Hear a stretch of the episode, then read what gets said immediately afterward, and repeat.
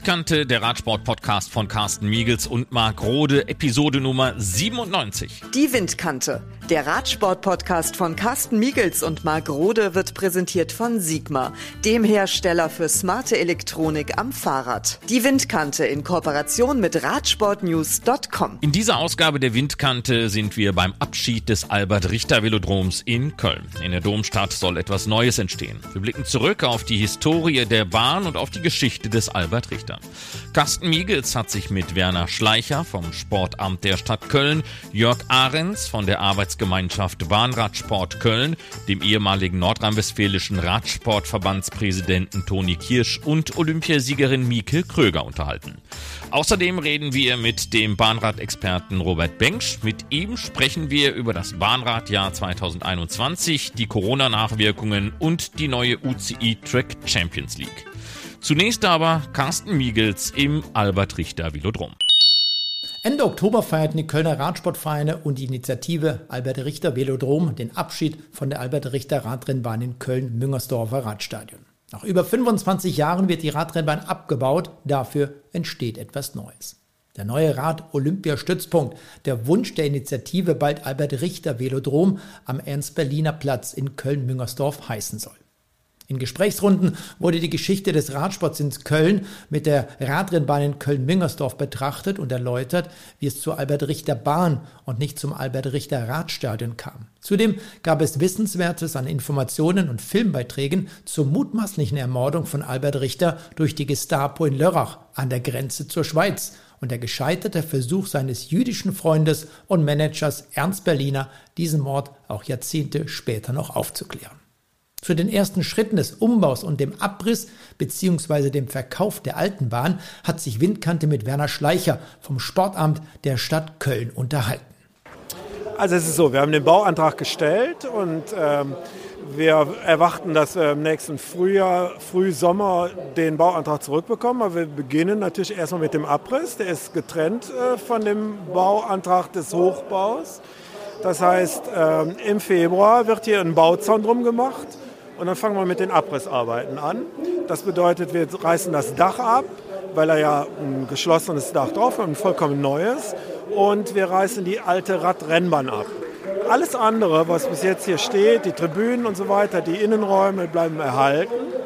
Und äh, wir denken, dass wir so im Sommer nächsten Jahres damit fertig sind. Und im Herbst, wenn dann die Ausschreibung auch rausgegangen ist, Bauantrag da ist, bis Winter mit dem Hochbau beginnen können.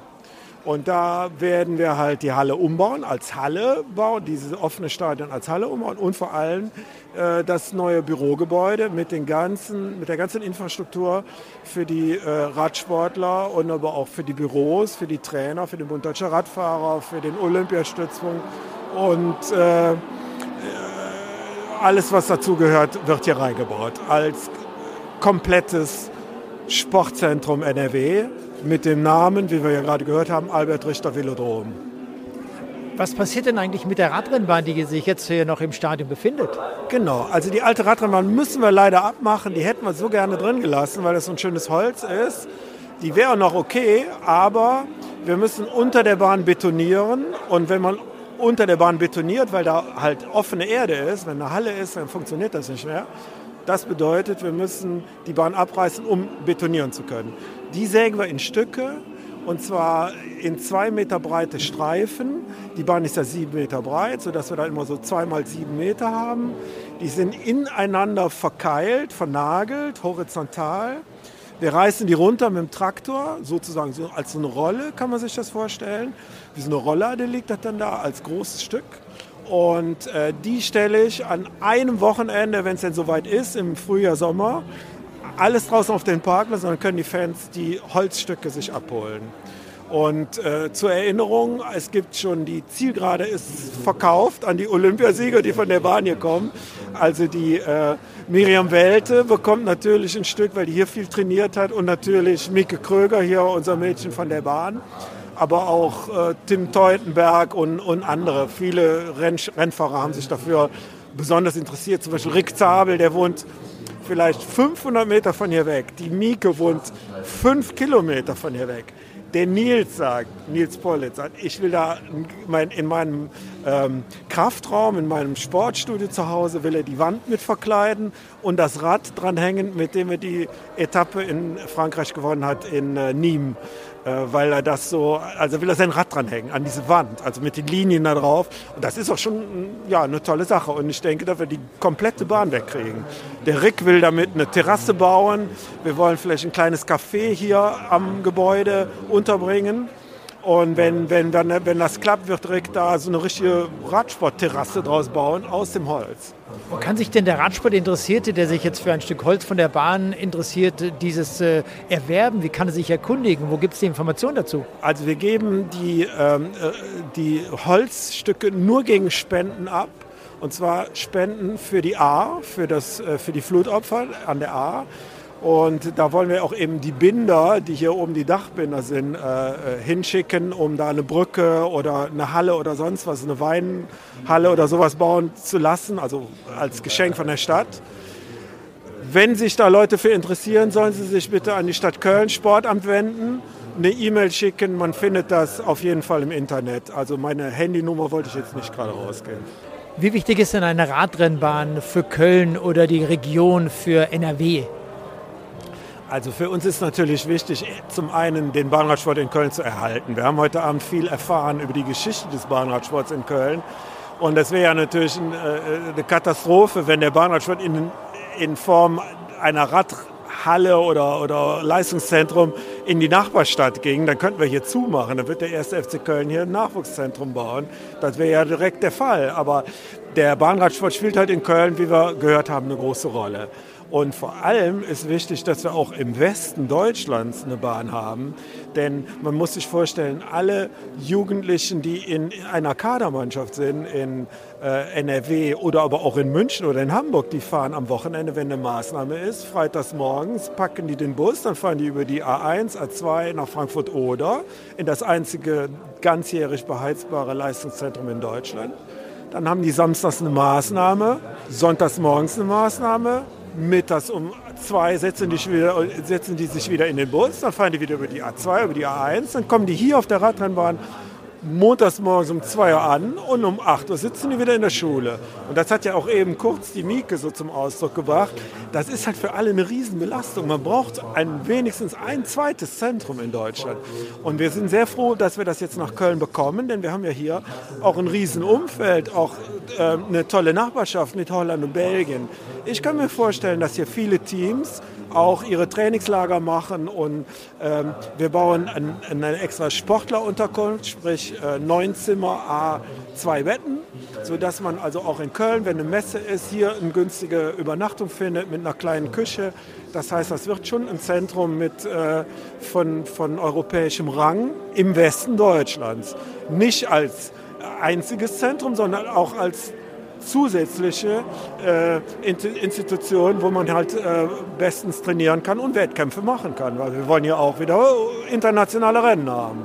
Das wäre jetzt die nächste Frage gewesen. Wenn man schon so ein tolles Radstadion hier hat, dann wird es sicherlich auch äh, nationale und internationale Wettbewerbe geben. Wir werden uns sicherlich für 2025 für die deutsche Meisterschaft im Bahnradsport äh, bewerben. Und wir werden äh, versuchen, halt in den, in den internationalen Bahnradsportkalender Kalender, Kalender zu kommen und ähm, würden halt als großes Ziel haben, nochmal eine vierte Weltmeisterschaft in Köln haben zu können. Äh, Traumziel wäre 2027, ist aber ein bisschen kompliziert, weil da Straße und Bahn alles zusammen ist. Aber wir werden versuchen, uns für eine Bahn-WM in Köln, das wäre dann die vierte in Köln, äh, noch jetzt in den 20er Jahren zu bewerben. Das ist das Ziel. Blicken wir noch mal ein klein wenig zurück, denn es klingt schon ein wenig wie aus einer total anderen Zeit, aber vor 130 Jahren, ja, um 1889 gab es in Köln mindestens neun Radrennbahnen. Egal, ob die Rieler Radrennbahn, dort wo sich heute der Kölner Zoo befindet, oder im Kölner Stadtwald, im Stadtteil Lindenthal, wo um 1900 die dortige Stadtwaldbahn mit einer Länge von 400 Metern errichtet wurde. Heute nicht vorzustellen, dass damals bis zu 20.000 Zuschauer zu den Rennen kamen und für eine super Kulisse sorgten. 1923 fand dort allerdings das letzte Radrennen statt. Zusätzlich existierten neben diesen Bahnen auch Vereins- und Trainingsbaden wie die Schwalbebahn in Bickendorf oder die Schmitterbahn in Mülheim.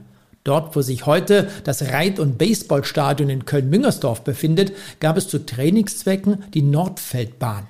All diese kleineren Bahnen existierten aber auch nur einige Jahre. 1928, als in Amsterdam die Olympischen Sommerspiele stattfinden, wurde in Köln die erste überdachte Radrennbahn mit einer Länge von 166,66 Meter in der Rheinlandhalle in Köln-Ehrenfeld eröffnet. Dort wurde auch das erste Kölner Sechstagerennen bis 1933 ausgetragen und durch den Krieg wurde die Halle sehr stark beschädigt und die Radrennbahn entsprechend zerstört. In der Kölner Sporthalle auf dem Gelände der Kölnmesse erhielt Köln nach dem Zweiten Weltkrieg erneut eine überdachte Radrennbahn. Auf dieser Bahn fanden von 1958 bis 1997 die Sechstagerennen und das Rennen um den Silbernen Adler von Köln statt. Als diese Sporthalle allerdings 1999 abgerissen wurde, spendete man diese 166,66 Meter lange Bahn der Sportschule Moriani in Lettland. Das befindet sich circa 40 Kilometer nordöstlich von Riga. Angeblich ist die Bahn dort bis heute allerdings nicht aufgebaut worden.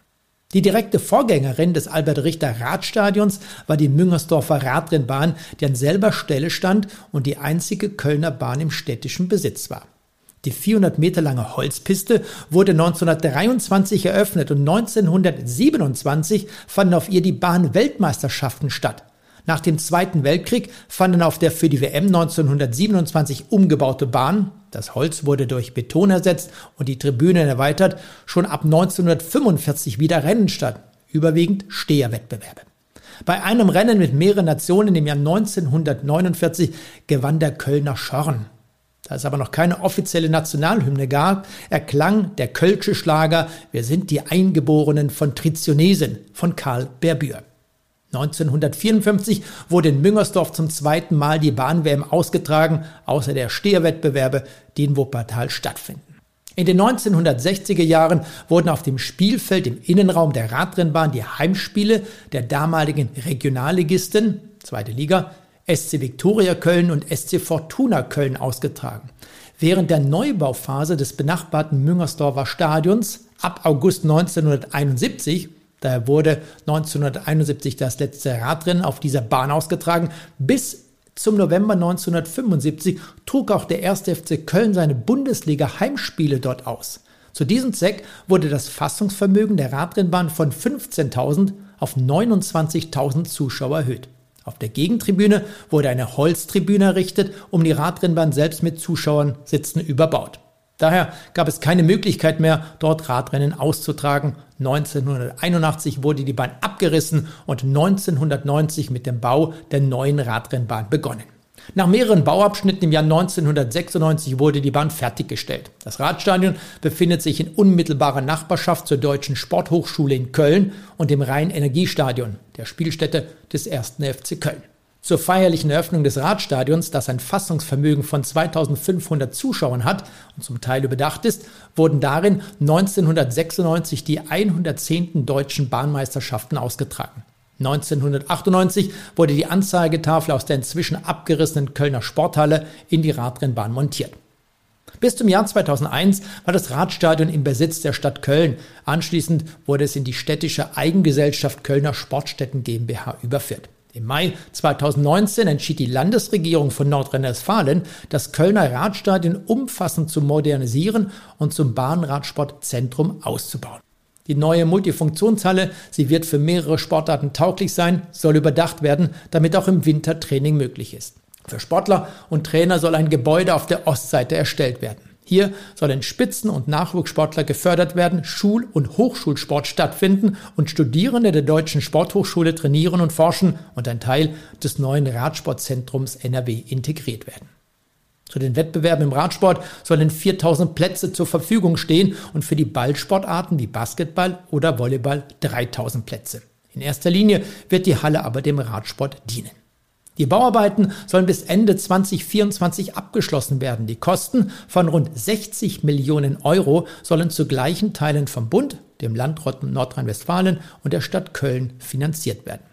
Eine Bürgerinitiative um die Journalistin Renate Franz aus Köln, sie ist unter anderem Autorin des Buches Der vergessene Weltmeister, das rätselhafte Schicksal des Radrennfahrers Albert Richter und dem späteren Innenstadtbürgermeister Andreas Hupke, errichtet, dass die Bahn im Radstadion zur Eröffnung 1996 nach Albert Richter benannt wurde. Der Kölner Radsportler war 1940 mutmaßlich von der Gestapo im Gefängnis von Lörrach ermordet worden. 1932 gewann Richter in Rom die Amateurweltmeisterschaft im Sprint und im gleichen Jahr als Amateur den Grand Prix de Paris, was neben der WM einer der wichtigsten Wettbewerbe für Amateure und Profis war. Albert Richter war ein mehrmaliger deutscher Meister und als Berufsradfahrer 1934 und 1938 erneut Sieger beim Grand Prix de Paris. Nicht zu vergessen sind seine zwei zweiten und seine fünf dritten Plätze bei den Weltmeisterschaften als Sprinter. Lange Jahre war sein Schicksal in der Bundesrepublik, aber auch in Albert Richters Heimatstadt Köln vergessen. Das Buch von Renate Franz zeichnet nicht nur das Leben Richters nach, sondern gibt auch Einblicke in die Geschichte des Radsports, der NS-Zeit sowie der Stadt Köln und erzählt vom Schicksal des jüdischen Managers Richters Ernst Berliner. Nun gibt es die ABK, die Arbeitsgemeinschaft Bahnradsport Köln, die dafür verantwortlich ist, dass zum Beispiel die Trainingszeiten am Abend stattfinden. Sie pflegt die Ausleihbahnräder und ist Veranstalter verschiedener Wettbewerbe. Der ehemalige Berufsradsportler und deutsche Crossmeister Jörg Ahrens ist der Vorsitzende dieser Arbeitsgemeinschaft und beantwortet die Frage nach dem Arbeitsschwerpunkt der 2005 gegründeten AG Bahnradsport in Köln. Ja gut, zum Schwerpunkt ist es natürlich die, die Nachwuchsförderung, um den Bahnrennsport in Köln aufrechtzuerhalten. Äh, die letzten Jahre wurden hier immer die deutschen Omnibusmeisterschaften ausgetragen für die U15 und die U17, also das Sprung, äh, Sprungbrett praktisch für die späteren internationalen Einsätze. Äh, und das ist eines der Hauptaugenmerke der, der ABK, den Nachwuchs zu fördern mit Veranstaltungen. Und hier sind viele Vereine angeschlossen, die ihre Mitgliederbeiträge einbringen, um dann solche Veranstaltungen zu ermöglichen. Wenn die Bahn jetzt abgerissen wird und in absehbarer Zeit eine neue gebaut wird, wahrscheinlich nicht vor Frühjahr des kommenden Jahres, wird damit begonnen. Reißt das ein großes Loch in den Kölner Bahnradsport? Naja, wir sind bestrebt und haben bereits Gespräche aufgenommen. Wir haben noch die Bahn in Büttgen, die wurde bereits äh, teils saniert. Hier sind wir in engen Kooperationen sicherlich und werden doch Trainingszeiten anbieten und werden viele Trainings auch in Büttgen veranstalten. Aber auch die Solinger Bahn ist zwar eine Betonbahn, aber dennoch eine tolle Bahn, wo auch der Bahnrennsport gelebt werden kann oder wo man viel lernen kann. Dort werden wir auch Trainings anbieten, um die Übergangszeit zu kompensieren, um dem Nachwuchs, aber auch dem Jedermannsport die Möglichkeit zu geben, äh, über die ABK an, an Bahnveranstaltungen oder an Trainings teilzunehmen.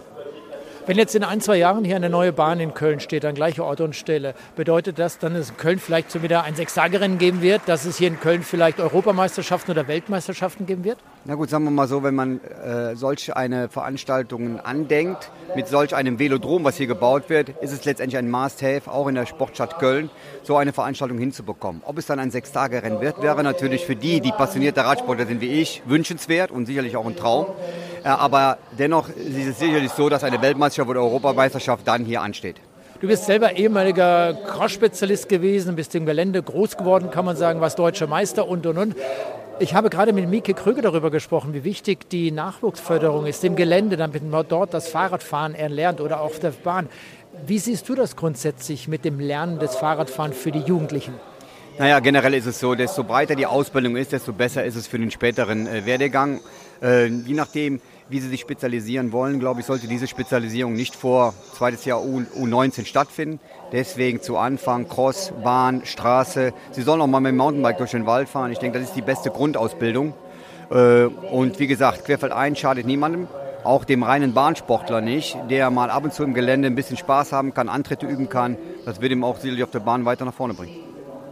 Auch Olympiasiegerin und Weltmeisterin Mike Kröger hat die ersten Runden auf der Radrennbahn in Köln gedreht und sprach über die Erinnerungen an die damaligen Versuche auf der Radrennbahn. Also äh, die einprägsamste Erinnerung ist das erste Lehrgangstraining hier mit dem Radsportverband NRW. Ich hatte noch keinen Plan vom, vom Bahnfahren und mir wurde angewiesen, bitte äh, erst eine Runde fliegen zu fahren und dann eine Runde stehen zu fahren. Und ich wusste nicht, was das heißt. Ich habe mir das dann so zusammengereibt, das Fliegen ist ein stehender Start quasi, wo man nicht festgehalten wird und, und äh, stehen halt ein stehender Start, bei dem man festgehalten wird. Und das war für mich irgendwie sehr peinlich damals, aber ich habe die Beteiligten mittlerweile alle schon mal gefragt, kann sich niemand daran erinnern. Äh, mittlerweile weiß ich auch, was stehen und fliegend heißt. Und wenn diese Radrennbahn jetzt abgebaut wird, wenn sie demontiert wird, ähm, ist das schade oder sagst du, ja, das kann man mit einem lachenden oder einem weinenden Auge sehen, weil dir eine neue Radrennbahn herkommt in einer sogenannten Multifunktionshalle? Ja, genau, es ist eigentlich beides. Ne? Also ich finde es schade um die Anlage und um die schöne, um diese schöne Bahn und um das schöne Holz, von dem ich zum Glück ein Stückchen bekomme. Ähm, aber andererseits freue ich mich natürlich auch äh, über dieses äh, Multisportzentrum dann, äh, wo man dann auch im Winter ordentlich trainieren kann, wo man gewisse Bedingungen schaffen kann und wo man einfach äh, Hochleistungssport vom Feinsten betreiben kann dann. Hochleistungssport vom Feinsten, Bahnradsport natürlich, wenn ich mit der Olympiasiegerin, mehrmaligen Weltmeisterin spreche. Wie wichtig ist denn der Bahnradsport für Kinder, für Jugendliche? Wir sagen ja immer wieder, auch während der Eurosport-Übertragung zum Beispiel, dass man auf Radrennbahn Fahrradfahren lernen kann, dass man im Gelände als Mountainbike, als Crosser das Fahrradfahren lernen kann. Wie wichtig äh, siehst du dieses Thema Bahnradsport, äh, Gelände zum Beispiel auch? Äh, generell Bewegung für Kinder ist wichtig und ich finde es schön, wenn Kinder an die verschiedensten Sportarten rangeführt werden und ähm, ich will jetzt gar nicht so beklagt äh, äh, klingen, aber nicht nur an Fußball rangeführt werden und dann ähm, vielen muss man halt erklären, wie das funktioniert da und in welche Richtung man fährt. Und die sind, alle sagen, oh Gott, das sieht ja immer gefährlich aus. Dabei ist es ja gar nicht so gefährlich. Es ist ja reine Physik. Ähm, von daher finde ich es ähm, schön und wichtig, ähm, ja, Kinder auch an so vermeintliche Randsportarten ranzuführen. Als ehemaliger Präsident des Radsportverband NRW war Toni Kirsch maßgeblich in die Planung der neuen Bahn involviert. Er verriet uns, wie viel Planungszeit in dieser neuen Bahn, der neuen Multifunktionshalle liegt und kommt in Schwärmen bei dem Gedanken an das neue Albert Richter Velodrom. Also ich kann mich daran erinnern, dass die ersten äh, Gespräche mit dem Ministerium geführt worden sind vor circa 12 bis 15 Jahren. Also es war eine sehr, sehr lange, lange Zeit, äh, um, um diese Bahn jetzt in diesem, äh, in diesem äh, Bauzustand zu kriegen. Wir haben damals gesagt, äh, wir hatten die, die ersten, ersten, ersten Leute, die, die international, international äh, erfolgreich waren, die, unser, die aber immer wieder abgewandert sind in den Osten, weil im Osten andere, andere Maßnahmen, andere Förderungen möglich waren aufgrund der baulichen Maßnahmen. Und äh, so ist die ganze Geschichte entwickelt worden. Es hat lange, lange gedauert, weil der Radsport damals in, in Nordrhein-Westfalen nicht diesen, diesen Standard hatte, wie er heute hatte. Äh, wir mussten viele, viele äh, dicke Löcher bohren, in dicke, dicke Bretter, um in, in, diesen, in, dieser, in dieser Geschichte weiterzukommen. Spielte denn auch die Vergangenheit in Sachen Doping im Radsport eine entscheidende Rolle? Denn wir haben vorhin mal kurz darüber gesprochen, dass ihr angefangen habt, hier darüber nachzudenken, in den Jahren 2004, 2005 zum Beispiel. Und da war ja das Thema Doping in Deutschland sehr präsent. Nein, also Doping hat in, in, dieser, in dieser Hinsicht keine, keine Rolle gespielt. Für uns war also wichtig die Förderung des Landes, des Landes Nordrhein-Westfalen für unseren Radsport, die, die Förderung des Bund Deutscher Radfahrer, die Förderung des, des, des Bundes allgemein. Und dies ging nur über die Bahn, weil wir, das, das, das weiß ja auch jeder, dass die meisten äh, Medaillen äh, in, in, bei Olympia in, auf der Bahn gewonnen werden konnten und daraus auch die finanziellen Unterstützung dann herauskam. Und das war eigentlich für mich das Ziel, äh, in, auf der Bahn äh, wieder Aktivitäten zu entwickeln und dann auch über diesen Weg dann eine gesunde Förderung zu kriegen, damit wir in Nordrhein-Westfalen auch mal wieder, ich sag mal, in die, in die, Regionen der ein, zwei, drei besten Landesverbände äh, in, in, in Deutschland kommen konnten. Und das war eine sehr, sehr schwierige Zeit damals, weil die Voraussetzungen hier in Nordrhein-Westfalen überhaupt nicht geschaffen waren. Wie wichtig ist denn die Lage dieser Bahn nahe zu Belgien, nahe zur niederländischen Grenze? Also für mich ist, ist dieses neue Radsportzentrum eigentlich ja, vergleichbar mit, mit Manchester. Manchester äh, ist das Zentrum des Bahnradsports in, in, in Großbritannien. Ich durfte es äh, damals äh, bei, einer, bei einem Besuch mal äh, besichtigen. Äh, für mich ist die neue, dieses neue Zentrum hier eines der schönsten und besten und auch von der, von der Infrastruktur. Eines der besten Zentren in ganz Europa und auf der Welt. Aus dem einfachen Grunde, wir haben dann eine Bahn, die wir ganzjährig nutzen können. Äh, zum Zweiten haben wir die Radsportländer Belgien, Holland, äh, Luxemburg in nächster Nähe. Man kann also auch äh, wir wissen alle, dass die meisten oder, oder die, die Grundlagen für einen Bahnradsportler auch auf der Straße, Straße äh, äh, gemacht werden. Das haben wir jetzt auch wieder an, der, an den Olympiasiegerinnen äh, im, im, im, äh, im Vierer, in der Vierermannschaft auf der Bahn gesehen. Alles Profis auf der Straße, die sich also da die Grundlage holen. Und hier in diesem Bereich haben wir alles. Wir haben die Sporthochschule, wir haben den, die, die, ähm, äh, die Länder, wie gesagt, Belgien, Holland, wo alle Rennen von Monat Februar bis Ende Oktober stattfinden können, wo man in kürzester Zeit äh, äh, da sein kann. Wir haben die Möglichkeit auch von der, von der Infrastruktur, von der Anbindung von Köln. Wir haben zwei Flughäfen, Düsseldorf und Köln in der Nähe. Wir haben eine direkte Bahnanbindung. Wir haben vor dem Stadion haben wir, haben wir die S-Bahn, wo wir direkt einsteigen können. Also wir haben eigentlich die besten Voraussetzungen hier in Köln, die, die man eigentlich haben kann. Wir haben die Sporthochschule als wissenschaftliche Unterstützung hier. Äh, ja, ich, Du merkst, dass ich so ein bisschen in, in, in, Euphorie in die ganze Sache habe, weil ich jahrelang hier gekämpft habe für, für, für dieses Zentrum. Und ich freue mich wirklich, dass dieses Zentrum jetzt gebaut wird und ja, mit allen, was man braucht für den Radsport, für den Leistungssport, für die Bahn, für die Straße, alles hier hat. Und äh, ja, bessere Voraussetzungen kann man eigentlich, glaube ich, nicht in Deutschland haben. Jetzt ist es das Radstadion Köln, es ist die Albert-Richter-Bahn. Und die Namensgebung, die Neunamensgebung ist wahrscheinlich, ich hoffe mal, nur noch Formsache. Welchen Stellenwert hat für dich der Name Albert Richter Velodrom? Ja, ist natürlich in, hier in Köln ist Albert Richter ein Name, ein, ein bekannter Name, ein, ein, ein Hero, äh, der zur damaligen Zeit äh, sportlich gesehen, aber auch menschlich gesehen und politisch gesehen auf der richtigen Seite gestanden hat. Und ich finde es nicht mehr wie richtig, dass, dass diese, dieses Velodrom auch weiterhin Albert Richter als Namenspaten hat. Äh, ich glaube, da sind die Kölner und auch, auch die, die, die Genehmigungsbehörden in der Stadt Köln dafür, dass diese Bahn so genannt wird.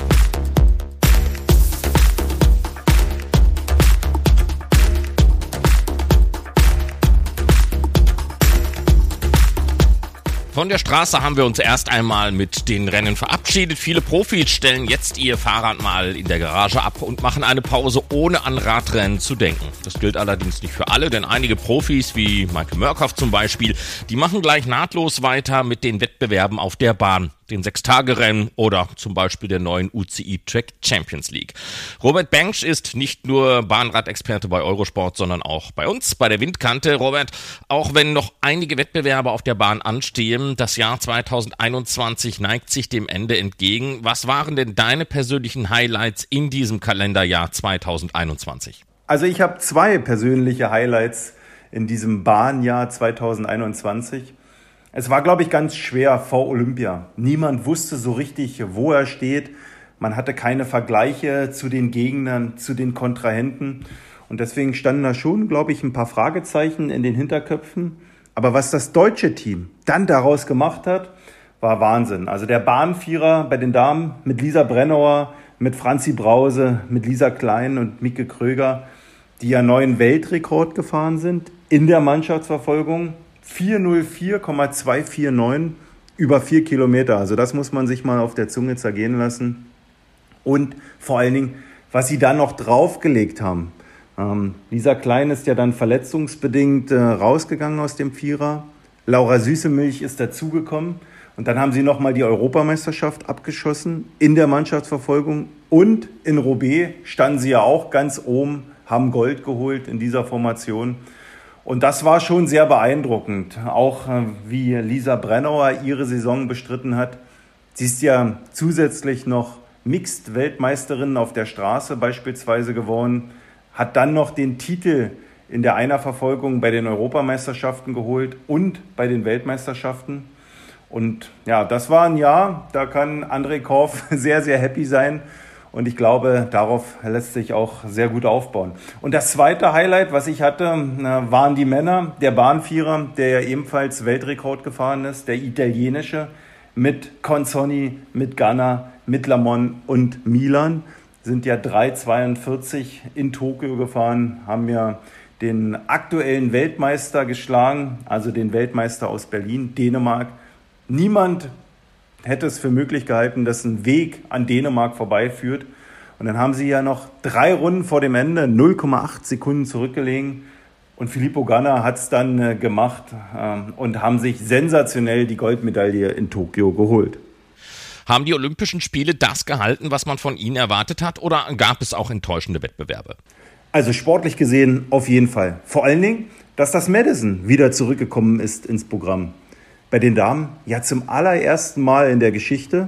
Da durften sich ja Laura Kenny und Katie Archibald aus Großbritannien als Siegerinnen eintragen. Bei den Männern war es Dänemark mit Lasse Norman Hansen und Michael Mirko.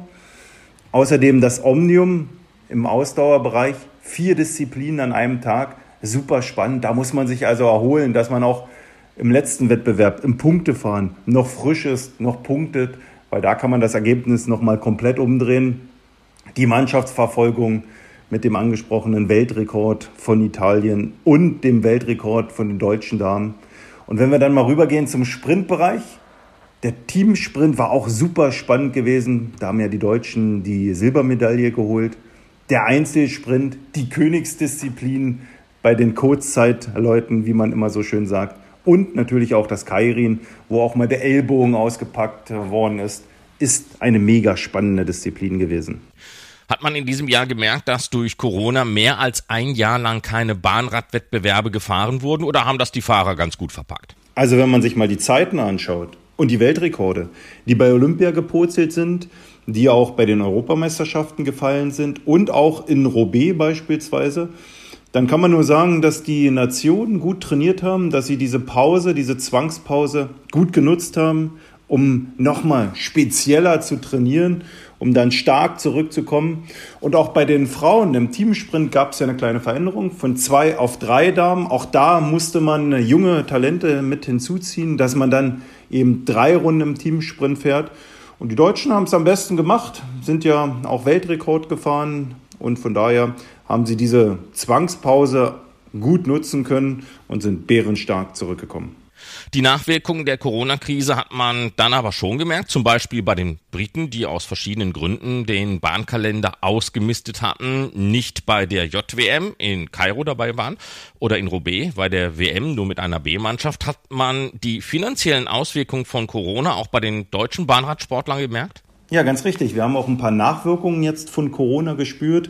Die JWM, wo die Briten sehr, sehr strenge Ausreisebestimmungen hatten. Bei den Weltmeisterschaften im Verfolgerbereich waren sie wieder gut besetzt, waren sie dabei. Da hat nur Ed Clancy gefehlt, der dreimalige Olympiasieger in der Mannschaftsverfolgung. Im Sprintbereich haben sie, glaube ich, dem ein oder anderen jungen, jungen Talent mal eine Chance gegeben, sich zu zeigen auf internationaler Bühne. Denke da an Alistair Fielding, der Anfahrer am Teamsprint. Der ist zweimal eine 17-2 auf der ersten Runde gefahren, war damit auch der schnellste im gesamten Turnier gewesen. Und so gibt man jungen Talenten dann auch die Möglichkeit, sich zu zeigen, sich zu präsentieren. Ähm, Erfahrene, so wie Kenny, wie Hindis, den hat man, glaube ich, mal eine Pause gegönnt. Bei Jason Kenny weiß man ja auch nicht so richtig, ob es weitergeht oder ob er aufhört, der erfolgreiche Brite. Da können wir uns mal überraschen lassen. Was waren denn jetzt die coolen Highlights dieser WM von Roubaix? Ja, nur mal zwei Highlights herauszuheben von den Weltmeisterschaften in Roubaix. Die Damen im Ausdauerbereich haben ja Geschichte geschrieben. Zum ersten Mal in der Geschichte gab es ja Gold, Silber und Bronze für eine Nation. Lisa Brennauer, Franziska Brause und Mieke Kröger standen ja auf dem Podest, haben sich alle umarmt, sind auch sehr eng befreundet und das war ein sehr emotionales Bild. Und ja, damit hätte auch niemand gerechnet. Durch den zusätzlichen Startplatz von den Europameisterschaften hatten wir also drei Startplätze und dass alle drei dann auf dem Podium stehen, ja, das war sensationell gewesen. Und ein weiteres Highlight, Lea Sophie Friedrich mit ihren 21 Jahren, also was die da gerockt hat, die Sprint Queen, 500 Meter Zeitfahren gewonnen. In der Quali hat sie noch ein bisschen rausgenommen, hat noch ein bisschen zurückgenommen, um dann die Bestzeit zu holen im Finale. Dann der Kairin-Titel. Wie souverän, wie konsequent sie da an die Eins gegangen ist, die Eins gehalten hat und dann auch nicht mehr abgegeben hat. Ähm, ist ja hinter dem Derni gefahren und dann ist sie drei Runden Führung gefahren. Das war Wahnsinn gewesen. Im Teamsprint mit Emma und Pauline Gold geholt. Dort war sie ja in der Qualifikation erst auf der zweiten Position eingesetzt. Dann hat man nochmal gewechselt mit Emma. Dann ist sie in der ersten Runde und im großen Finale auf der 3 gefahren. Und zusätzlich noch die Silbermedaille im Sprintturnier. Also mit dreimal Gold und einmal Silber waren das ja, sehr erfolgreiche Titelkämpfe für Lea Sophie Friedrich mit ihren 21 Jahren. Jetzt geht es im November mit dem neuen Format der UCI Track Champions League weiter. Was können wir denn da erwarten und was für ein Format ist das? Ja, das wird, glaube ich, ein super spannendes Format werden, wo nur die besten Fahrerinnen und Fahrer eingeladen werden zu den unterschiedlichen Disziplinen. Sprint, Kairin, Scratch, Ausscheidungsfahren. Also alles sehr kurze Disziplinen, spannende Disziplinen. Man spricht von hohen Preisgeldern auch. Der Gesamtpreistopf übersteigt 500.000 Euro. Man bekommt also für jedes Rennen auch eine Prämie auf tollen Bahnen. In Palma beispielsweise geht es ja los am 6. November. Dort äh, war ja die Weltmeisterschaft 2007 schon. Äh, wir sind in London, machen dort Doppelstationen in Tel Aviv, wo die Juniorenweltmeisterschaften auch stattfinden werden. Und wenn dort die besten Rennfahrer zusammenkommen, eingeladen werden, dann verspricht es äh, wirklich spannende Kämpfe in diesen unterschiedlichen Disziplinen der Sprinter und der Ausdauerfahrer. Robert Bengsch und der Blick auf den Bahnradsport 2021. Schönen Dank.